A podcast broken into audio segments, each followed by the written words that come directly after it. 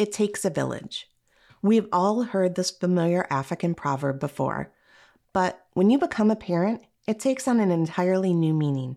Intentionally or not, when you're a parent, you become part of the village.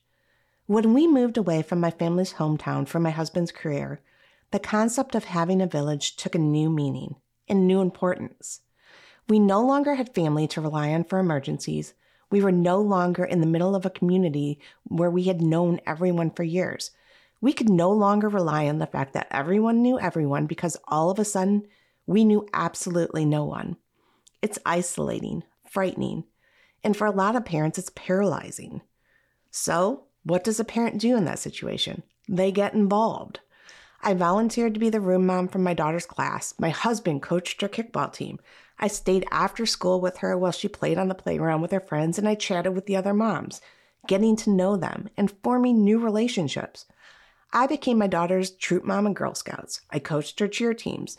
I knew the names of all the kids she spent time with and the names of their parents.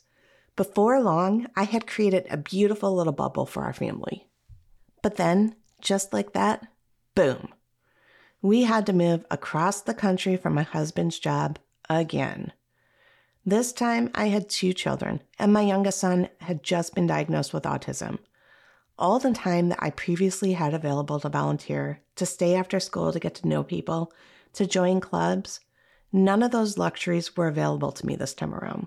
Still, I told myself that even though I couldn't be as involved as I had been before, I could trust the systems already in place in the community to protect my kids. Surely that would be enough, right? Just because I couldn't be the mayor of the village this time around, that village still existed, and I was still a part of it by default, right? Because as parents, we all have the same goals to keep our children safe and sound, to protect them as they learn and as they grow to keep them away from people who would seek to manipulate or exploit them, or worse. As a parent, I developed a greater understanding of the implied trust that we place in other parents, a truly sacred trust, which holds that they are watching out for your kids as much as you are watching out for their kids. Because that is the golden rule of the village. And that is the kind of village that it takes. As a parent, I came to understand the blind trust that we place in these systems. The expectation that in addition to your village of people, there are systems in place within that village to identify and eliminate the evil lurking within. Surely, if one of these systems fails, another one will be there to pick up the slack. Tragically, that hasn't been the case for hundreds of cheerleaders across our country. Everything failed these kids all of these systems failed. The village erected to keep watch over our children, to protect them, the competitive cheer industry burned it to the ground. And now it's trying to smoke out the parents, advocates, attorneys, and journalists standing up for our children's safety. That's what keeps surprising me about the Cheer Incorporated story. The fact that we've all been standing here staring at the charred remains of this village for years. And yet, outside of a handful of truly courageous people, like Kristen, the focus of our recent podcast, no one has taken the necessary actions. Does the industry just not care? Or is enabling abusers simply too profitable? Welcome to Cheer Incorporated, a podcast launched by the investigative journalists at FITSNews.com. Cheer Incorporated is produced by FITSNews, which broke the story wide open in August 2022 with its coverage of the Rockstar Cheer sex abuse scandal in Greenville, South Carolina. Cheer Incorporated is dedicated to exposing the culture of sexual abuse, intimidation, and the ensuing cover up within America's competitive cheer industry. Our team digs deep, provides context, and shares stories, starting with those who endured the very worst of this industry's ravages. This podcast is written, narrated, and produced by our research director and resident cheer mom, Jen Wood, by our director of special projects, Dylan Nolan, and by me, FITSNews founding editor, Will Folks. Got something you think we should know about this story? Email us at research at fitsnews.com. Again, that's research at F-I-T-S-N-E-W-S dot com.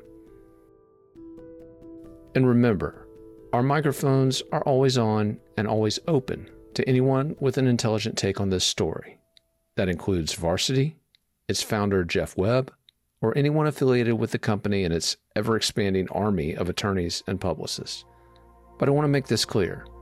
At FITSNews, we take our commitment to the marketplace of ideas and to the open microphone principle very seriously.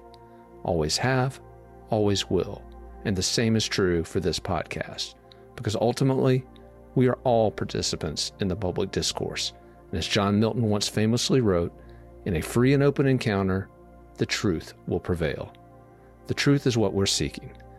While we're committed to calling things as we see them, we're also committed to handing the microphone over to those accused in connection with this scandal, as well as those who might wish to argue on their behalf. But now, let's get back to Jen and the ashes of that village that was supposed to be protecting our kids. As cool fall weather descended on the American South in November of 2022, sparks were still flying and radiating tons of heat in the Cheer Incorporated court cases. A little over a week after being threatened with legal action by attorneys for the Tennessee based Varsity, the behemoth of the American cheerleading industry, lawyers with the Columbia, South Carolina based Strom law firm filed another federal complaint asserting the company was a part of a conspiracy to cover up sexual abuse. The new lawsuit was filed on behalf of an anonymous John Doe via his mother, Mary Doe, in the U.S. District Court in Atlanta, Georgia. The Georgia lawsuit listed a now familiar host of defendants, including Varsity and its founder, Jeff Webb, two varsity controlled governing bodies, the U.S. All Star Federation, the U.S. Federation of Sport Cheering, as well as two companies which purchased ownership interests in varsity within the last decade Charlesbank Capital Partners and Bain Capital. In addition to these defendants, the suit named Marietta, Georgia based Stingray Cheer Company, its owner David S. Jones, and three of his employees, Juan Carlos Rialpe, Joel Creeder, and Robert Stone. According to the complaint, quote, at all times relevant to the complaint, Stingray represented that Stone, Rialp, and Creeder were credentialed members of the USASF, adhering to its policies and procedures protecting minors, including John Doe, from physical, sexual, and mental abuse. Remember those numbers I told you to remember? The cases, states, the survivors, and defendants? Well, they all ticked up after the Georgia case. That's because this story isn't going away. I don't care what moves Varsity makes or how many outlets in the legacy media cravenly choose advertising dollars over accountability. There are now seven federal lawsuits in four different states on behalf of 17 survivors of alleged sexual abuse. And in addition to the core defendants referenced above, all of whom have been accused of conspiring to violate federal RICO laws, there are another 14 coaches at four different gyms currently listed as co defendants. And those are just the federal lawsuits, and just the lawsuits filed by one firm. More lawsuits are coming, and more victims and survivors are out there. Why do you think people are making these threats? Curiously, Varsity's statement issued on October 13, 2022, gave no indication the company was anything but proud of its efforts to improve the safety of its athletes over the decades. They actually said, quote, "We are proud of what we have done to improve safety over decades, and we will continue to actively push the sport forward in this regard." I wonder if the 17 survivors of abuse that filed lawsuits against them agree with this assessment. In our last episode, we discussed in detail the escalating legal threats being issued by Varsity's attorneys. We also initiated a deep dive into Varsity's so called Athlete Protection Plan, SAFE at All Star. The USASF implemented SAFE at All Star in the wake of Congress passing the Safe Sport Authorization Act of 2017, which we talked about in a previous episode. This act required adults involved in Olympic sports to report suspected child abuse to authorities. Unfortunately for the alleged victims in these cases, though, competitive cheer is not currently administered by an Olympic governing body, which means it's exempt from these important safety guardrails. Now, as we previously reported, the American cheerleading industry is controlled instead by governing bodies which are beholden to varsity, and their alternative, Safe at All Star, lacks the statutory mandated reporting requirements that undergird safe sport. On the Safe at All Star website, the creator of the program is listed as a member of their board of directors. His name, Rick Brashler. Here's a quick excerpt from Brashler's biography.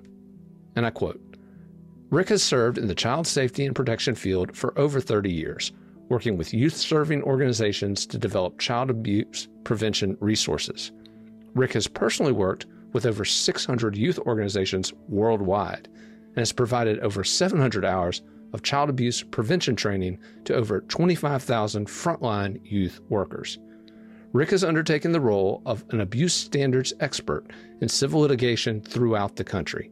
In addition, he has served as a standards development expert for national child abuse accreditation efforts. Yeah, that sounds exactly like the sort of guy you would trust to develop policies to protect your kids, right? Of course. But like everything else varsity and USASF tell us, we need to look at what they aren't saying. What were this guy's actual credentials? What specifically qualified him to create a program intended to protect our children? Digging deeper, it seems Brashler was uniquely unqualified for this role. Rick Brashler, the creator of Safe at All Star, is also executive director of safety and risk management for Kanakuk Camps. Kanakuk is a massive evangelical summer camp system that welcomes thousands of campers each year to its facilities in Branson, Missouri, an Ozark town located just north of the state's southern border with Arkansas. And spoiler alert, would you be surprised to learn Kanakuk has been the focus of yet another epidemic of child sex abuse allegations? Journalist Nancy French led an in depth investigation exposing years of alleged abuse within the Kanakuk system. French stated that her investigation revealed camp leaders, quote, repeatedly disregarded red flags and prioritized ministering to those accused of wrongdoing instead of seeking justice for victims. Sound familiar? As part of her investigation, French did some digging into Brashler. What she found? Well, according to her, the man entrusted by varsity with this tremendous responsibility to protect child athletes, quote, says he's a subject matter expert, but is a high school graduate who did not complete any course of higher education.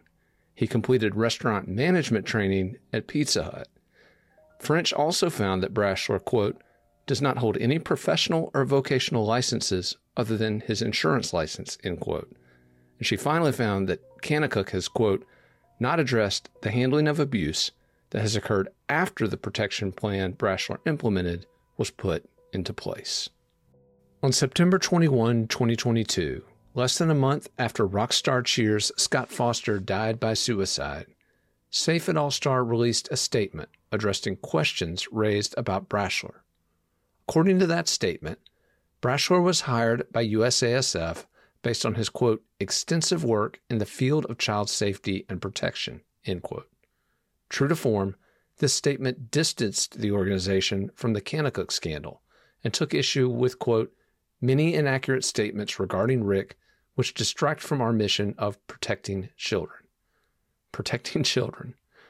Really? Use your common sense, people.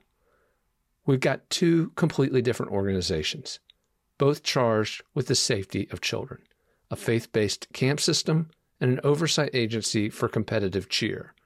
Both of the programs developed to protect these children were created by the same person, and both appear to have failed spectacularly. But we're supposed to swallow the spin that allegedly, quote, inaccurate statements about Rick Brashler are the problem? Please. So, now that you know a little bit about the architect of this program, let's dig a little deeper into the program itself. What is Safe at All Star? According to its website, quote, Safe at All Star certification is the gold standard and highest level of recognition in athlete protection awarded in the All Star industry. Quote, A certified club has taken multiple additional layers of athlete protection training above and beyond legal and membership requirements, the description continued. Quote, Safe at All Star certified clubs have the highest standard of athlete protection. There's more. Quote, the revolutionary Safe at All Star program provides a complete suite of video cert and certification training resources for athletes, parents, coaches, and owners solely focused on abuse prevention strategies designed with the all star athlete in mind. Gold standard, highest standard, revolutionary. That's some serious self congratulation. But again, does this program work? Sadly, in far too many cases, we already know the answer to that question. So, who has to complete this training? Safe at All Star directs users to the USASF Code of Conduct and Compliance for answers to that question. The Code of Conduct and Compliance is a document that, quote, outlines USASF framework to promote the protection of our members. According to the Code of Conduct and Compliance, all USASF member club owners must complete the Safe at All Star training and hiring education course. Additionally, all coaches that are USASF members must complete the Safe at All Star Comprehensive Coach Certification Program. If you aren't a USASF member, but are an adult working with children at a USASF facility, then the Code of Conduct and Compliance states that you must complete abuse prevention training. Safe at All Star training claims to help minimize the risk of child sexual abuse and misconduct, teaching participants how to recognize the warning signs of possible abuse and how to respond to a suspected or known abuse.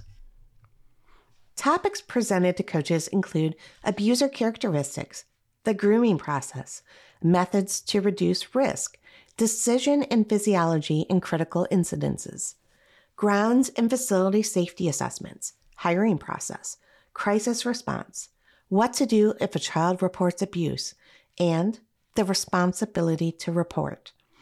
As we pointed out last week, though, that's where the relationship between USASF and Safe at All Star seems to end. The training, all the other responsibilities for athlete protection fall under USASF or USA Cheer. When you click the link to make a report of an allegation of abuse or misconduct, it takes you to the USASF USA Cheer Unified Report form.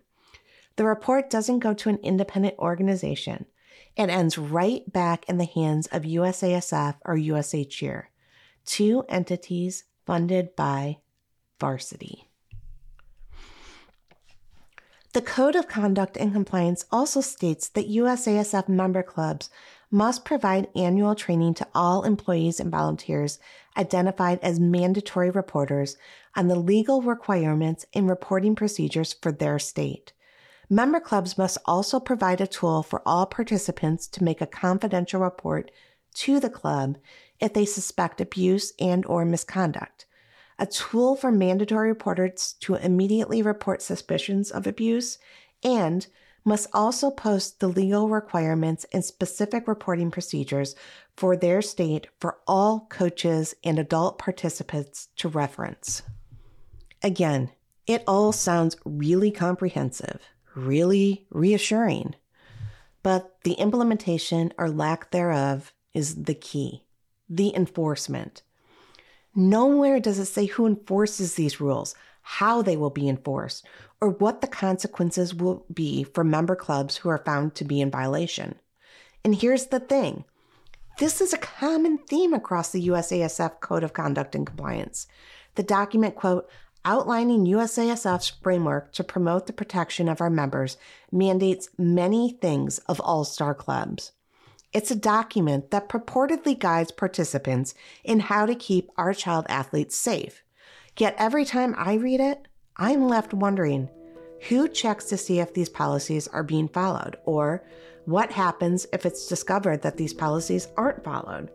Because unless there are consequences, to me, it seems as though it's not a mandate, but a suggestion, not a rule, but a recommendation. And again, when you remember that the congressional law passed in 2017 failed to incorporate competitive cheer and other non Olympic sports under its required reporting umbrella, you can see that despite all of the tough talk, despite the quote gold standard rhetoric, there is actually very little in the way of enforced accountability here. Or, to put it more precisely, no enforced accountability. Why create stuff, tough standards if they aren't going to be followed up on? Here at Cheer Incorporated, we're going to continue exploring and exposing systems that were supposed to protect our athletes, our children. But remember, at the end of all these systems, there were actual people, adults, who were on the receiving end of reports of abuse and mistreatment of child athletes. In some cases, there were adults who were making decisions not to use the system to make more reports. And that is what keeps me up at night.